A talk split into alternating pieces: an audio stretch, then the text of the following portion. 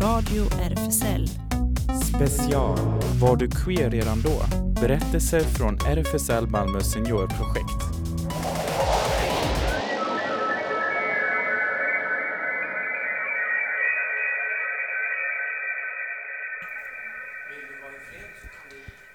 Nej, hur ska man vara i fred?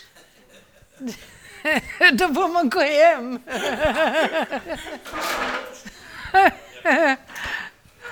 Mm.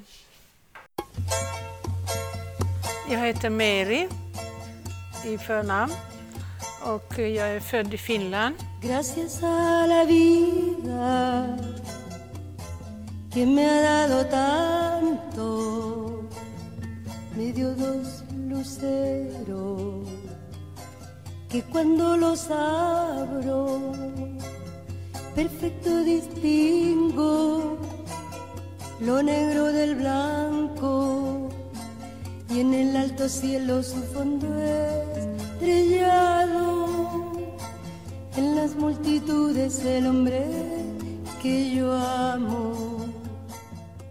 Min mor hade svårigheter med mina styvfäder. En som var krigsskadad och sånt så att eh, det gick inte. Jag var fosterbarn till nioårsåldern och sen flyttade jag till mor. Eller hon hämtade mig och eh, men fosterfar var krigsskadad, alltså en prickskytt med dåliga nerver så att eh, han gick hårt på henne så att vi fick fly därifrån. Och så flydde vi då till Helsingfors. I anonymi- anonymiteten, som man säger. Mm. I Helsingfors eh, fick jag en ny styvfar. Eh, och eh, ju äldre jag blev, eh, en 12-13 år, och när eh, brösten började utvecklas lite grann, sådär nopparna, så började han att klämma på dem och inte lämnade mig i fred. Eh, det var lurigt för att eh, min, jag sa till min mor att det här går inte. Jo, då det är så att vara kvinna, eh, Eh, att bli tafsad alltså, helt enkelt. Men eh, hon, han lurades så att varje lördag när vi hade varit och badat bastu, så efteråt, eh, så det var min uppgift att raka honom. Och i och med att jag rakade honom så kunde jag inte fly undan, eh, utan jag var tvungen att raka honom och då passade han alltid på. Så det växte fram en längtan hos mig att eh, nej, eh, jag måste härifrån, jag måste härifrån. Det gjorde jag. Det gjorde jag. Eh, jag blev väninna med en kvinna som var äldre än jag, som var redan 18 år. Och jag var 14. Och, ehm, och då bestämde jag mig att jag ska eh, flytta från hela landet. Alltså det ska jag eh, ta. För att annars hade jag åkt in i ungdomsårsskola och eh, hon hade åkt in på tukthus. För det var ju kriminellt i Finland. Och jag, att vara homosexuell eller lesbisk eller överhuvudtaget annorlunda, det var illa sedd. Eller också så skrämde de bara mig. Det vet jag inte, men det tog för i mig att det beslutet att komma undan. Jag sa till min mor, antingen flyttar han, min styvfar, eller också jag. Och när, eftersom hon ville inte att han skulle flytta så då var det lättare för mig att flytta och åka. Men du och den där 18-åringen ni hade liksom? Nej, nej, nej. Hon, hon stannade barnpiga där hon var utanför Helsingfors. Hon stannade kvar. Ja, jag åkte själv. Liftade, det gjorde man på den tiden. Jag liftade till Åbo och sen på båten och sen med lastbilschaufförer och låda till dem eh, så tog de en med sig så då kunde man åka. Och jag åkte så långt jag kunde till Helsingborg.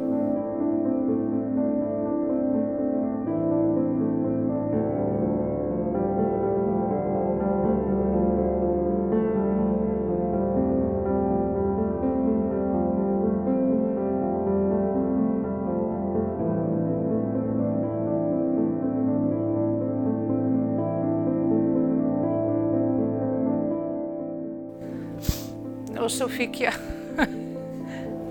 eh, konservburkar eh, från lastbilschaufförer eh, för jag hade varit duktig och hållit dem vakna. Så jag fick till biljett till Helsingör och dit åkte jag. Men samma natt åkte jag tillbaka. Jag hittade en tjej där och sen så bodde jag hos hennes, henne. Bodde fabriksarbeterskorna bodde på gamla hotell.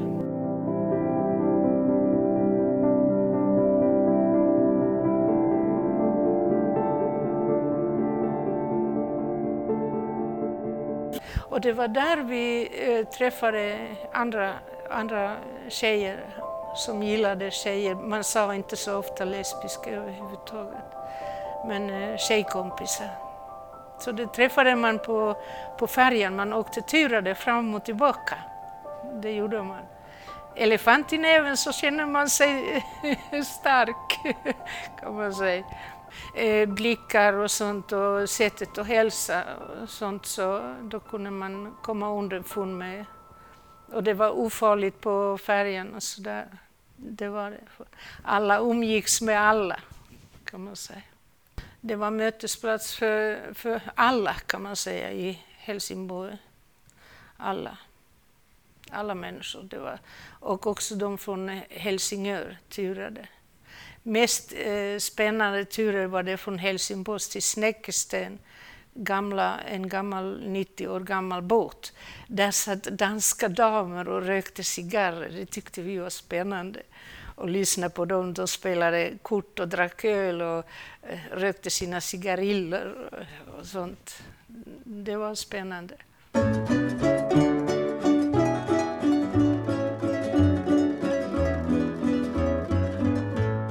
Hade tagit definitiva beslut, beslutet att så långt som möjligt. För att eh, min mor rättades med, ja ja, hon åker till nästa busshållplats och så kommer hon tillbaka. Nej du, det, det, det gjorde jag inte. Det var ett viktigt beslut.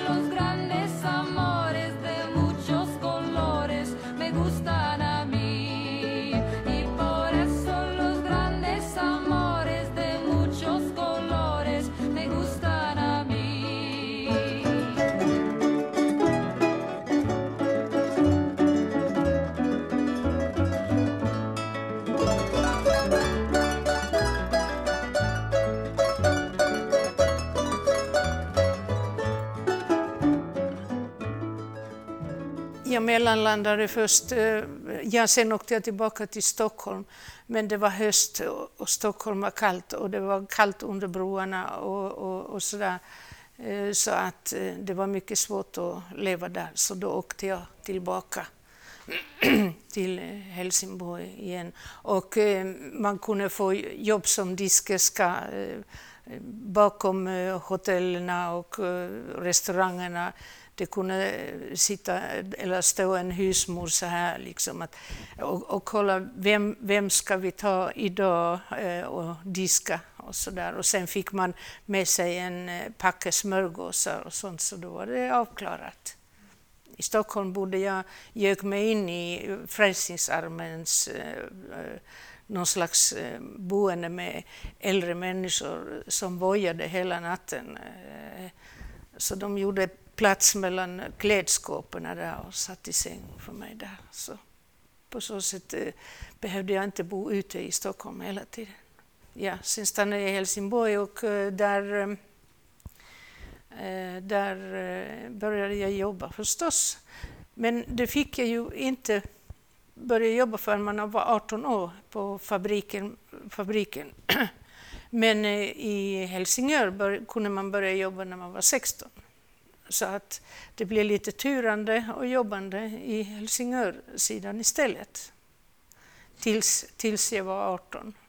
Men eh, det var ändå tungt. Det var ändå tungt. Men eh, livet var fullt av händelser ändå hela tiden och man fick börja lära sig danska även om man inte kunde svenska. Och, eh, ja.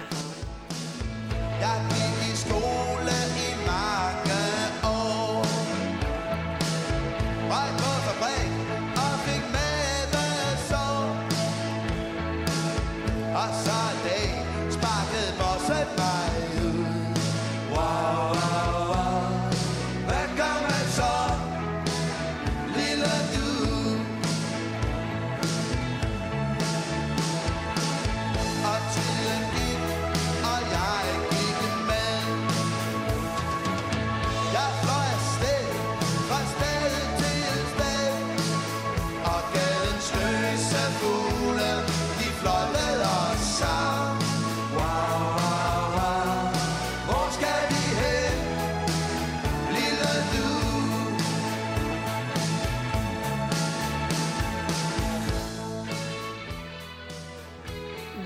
kunde man träffa i Helsingör eftersom eh, där sjömännen brukade gå dit.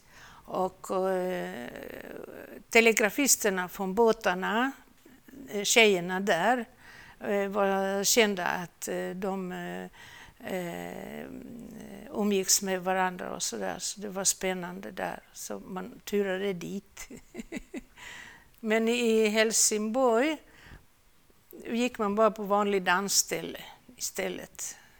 Vanlig Folkets hus och sådana där dansaftnar. Men turandet var viktigast, det var det bästa mötesplatsen. Fick du någon kontakt med din familj? Fick de tag i dig på något sätt, din familj? Eller de Nej, nej. Nej, nej, och det gjorde jag inte. Jag tog ingen kontakt heller. Nej. Nej. Nej. Långt senare, långt senare när jag hörde att eh, de hade skickat eh, Frälsningsarmén, eh, det var den bästa detektivbyrån för att få fatt i folk, att Frälsningsarmén hade frågat efter mig och berättat att, eh, var jag finns. Min mor ville ha reda på det. Sen kom det den här... Eh, sen blev jag 18 ja, och kunde börja jobba på eh, Helsingborgssidan. Men eh, jag, jag, jag mådde rätt så dåligt så att jag försökte ta livet av mig och simma rakt ut i, till eh, sundet. Men eh, det är någon som hade väl sett mig och plockade upp mig eh, där. Jag tror där här, här finns ju ingen, det, det blåser och regnar och sånt. Så, eh, eftersom jag, jag klarar inte av detta eh, så att jag bara gick ut. Men eh, någon galen motionär hade sett att eh, där flyter någon. Så jag vaknade på lasarettet och fick göra en tur till eh, mentalsjukhuset. Och sen blev jag utskriven därifrån. Och sen kom frågan, vad ska jag göra? Jo, jo um, jag blev testad på, ja, på alla de sätt där på sjukhuset. Och sen fick jag börja Eh, på en fabrik Suzanne takes you down to a place by the river. You can hear the boats go by. You can spend the night forever. And you know that she's half crazy. And that's why you want to be there. And she feeds you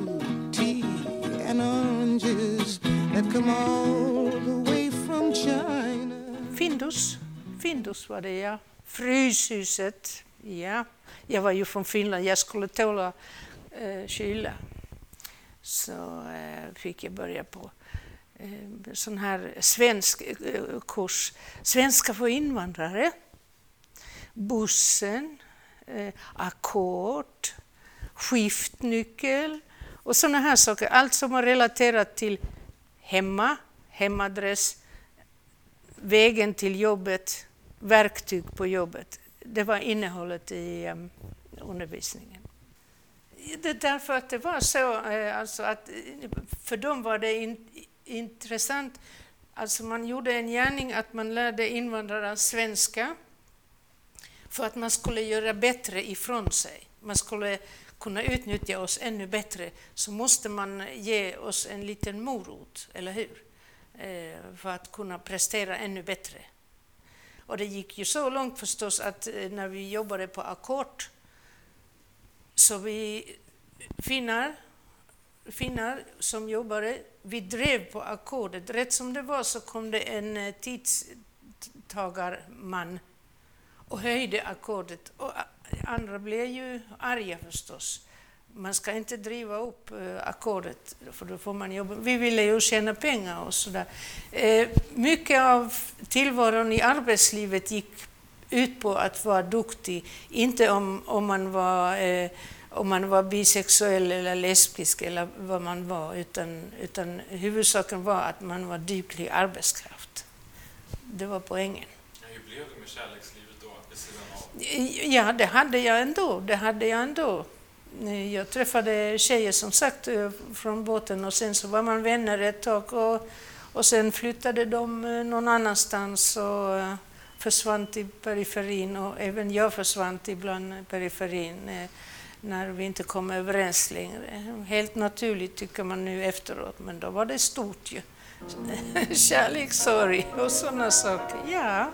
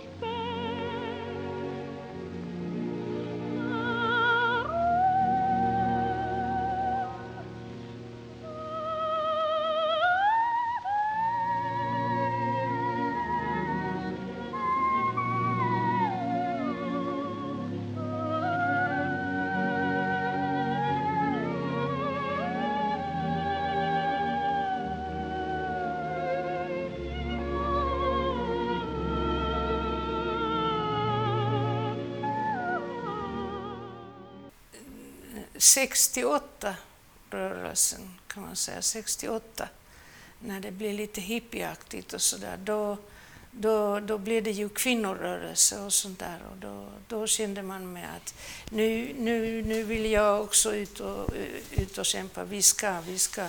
Och vi kunde göra det för då så småningom fick jag möjligheten att gå på folkhögskola för att lära mig läsa och och skriva svenska och bli ännu duktigare arbetare. Eh, så där träffade man också kompisar eh, och tjejer förstås. Och där var det ju inga, inga problem där.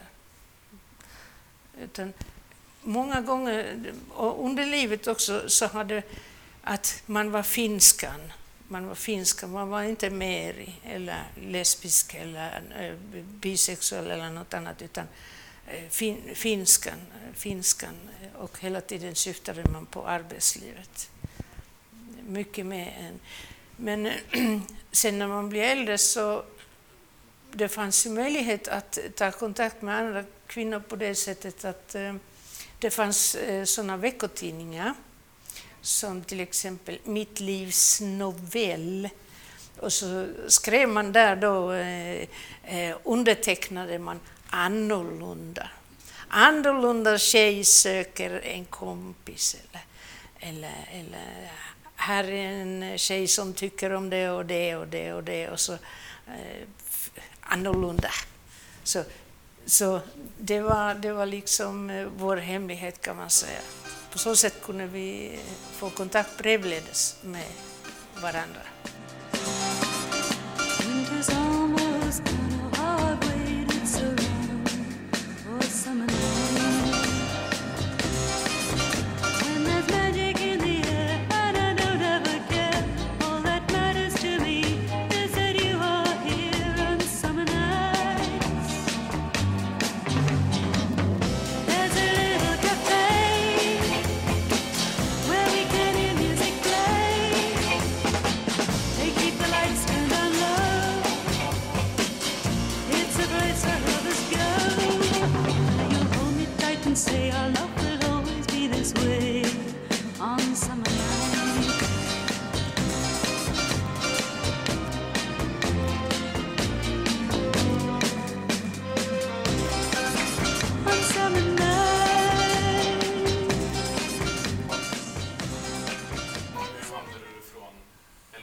Kärleken, kärleken eh, Helsingborg, folkhögskolor lite runt om.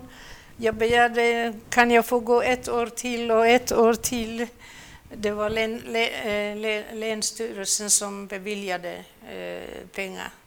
Så jag hade alltid argument eh, för varför jag ville gå. Och, och till slut så kunde man bli 25 femma.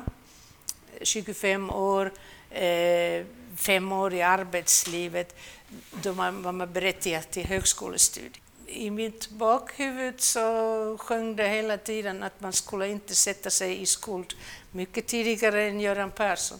Eh, redan på den tiden, alltså att, att inte, min mor sa att inte sätta sig i skuld, för då är man eh, inte fri. Så, så jag vågade inte ta eh, studielån. Jag vågade inte ta studielån efter folkhögskolan, fastän jag hade kunnat göra det. Och sen var det någon som du träffade då på folkhögskolan som Ja, då. ledde dig till Eslöv. Yes. Vem var det? Frid över hennes minne, hon lever inte idag. Så att, men hon vågade aldrig vara officiell eller komma ut. Jo, vi bodde tillsammans, men hon vågade aldrig tillstå eller ta, gå i hand i hand eh, i stan eller sånt där. För, var för rädd. Hon var för rädd.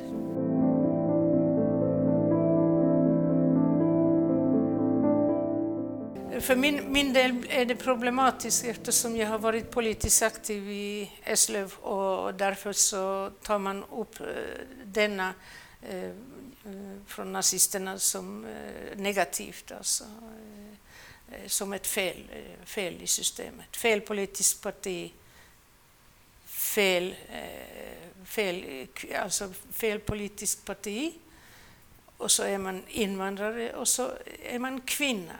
Och så gubevars så supporterar man hbtq-rörelsen. Eh, så att eh, det, det, det är jobbigt. Även idag fastän jag inte är längre aktiv på något annat sätt än bara medlem i partiet. Men eh, det, det höll på att knäcka mig helt och hållet. Och gjorde det också delvis, ja. De gick på eh, nazisterna och eh, SD-supporterna. Det, var ju officiellt att huvudfienden är Miljöpartiet. Och andra partiet, partier ställde inte upp och hjälpte oss utan nu har de fått SD istället att kämpa med. Varför ville du bli politisk från början? Eh, därför att eh, jag tänkte att jag kunde påverka eh, genom politiken eh, vad som händer i samhället och, och sådär. Först genom eh, arbetet i Finska förening förstås och där upptäckte man ju att eh, vad är det som händer, hur man styr oss politiskt, eh, våra möjligheter att, att tala finska, dagis, bevara språket och allt det där hur det styrdes eh, från politikerna att det gick oftast om intet och att det inte hände någonting. Eller man ställde så höga krav. De visste exakt hur många barn det var och hur många vi var.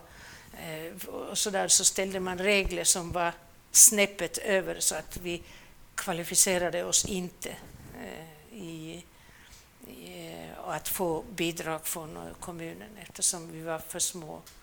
Så du känner liksom den där finska identiteten har varit en större utmaning egentligen än den lesbiska identiteten? Ja, ja det kan man säga. Därför att eh, det är så lätt att bära med sig det lesbiska. Det räcker, ja, här kommer finskan, Jajamensan. Jag får vara hur jag vill eftersom man förväntar sig, finna, av finnar kan man vänta sig vad som helst. Så att eh, på så sätt eh, har det varit lättare att bära med sig båda två. Mm. Läggningen och, eh, och eh, härkomsten. Ja, nu lärde du mig ännu mer. Jag förstod det. Gracias a la vida que me ha dado tanto, me dio dos luceros. Det här var en poddsändning av Radio RFSL. Producerad av mig, Jonas David, tillsammans med seniorprojektet på RFSL Malmö. Kolla in Radio RFSL på Instagram och Facebook för mer information.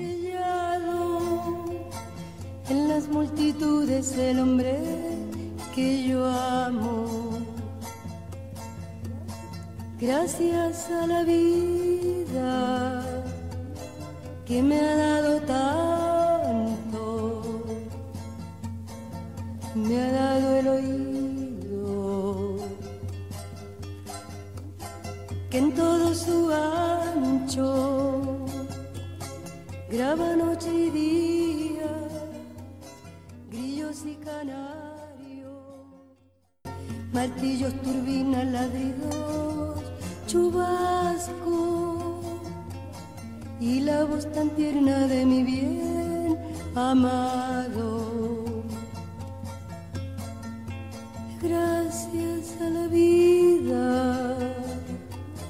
Que me ha dado tanto,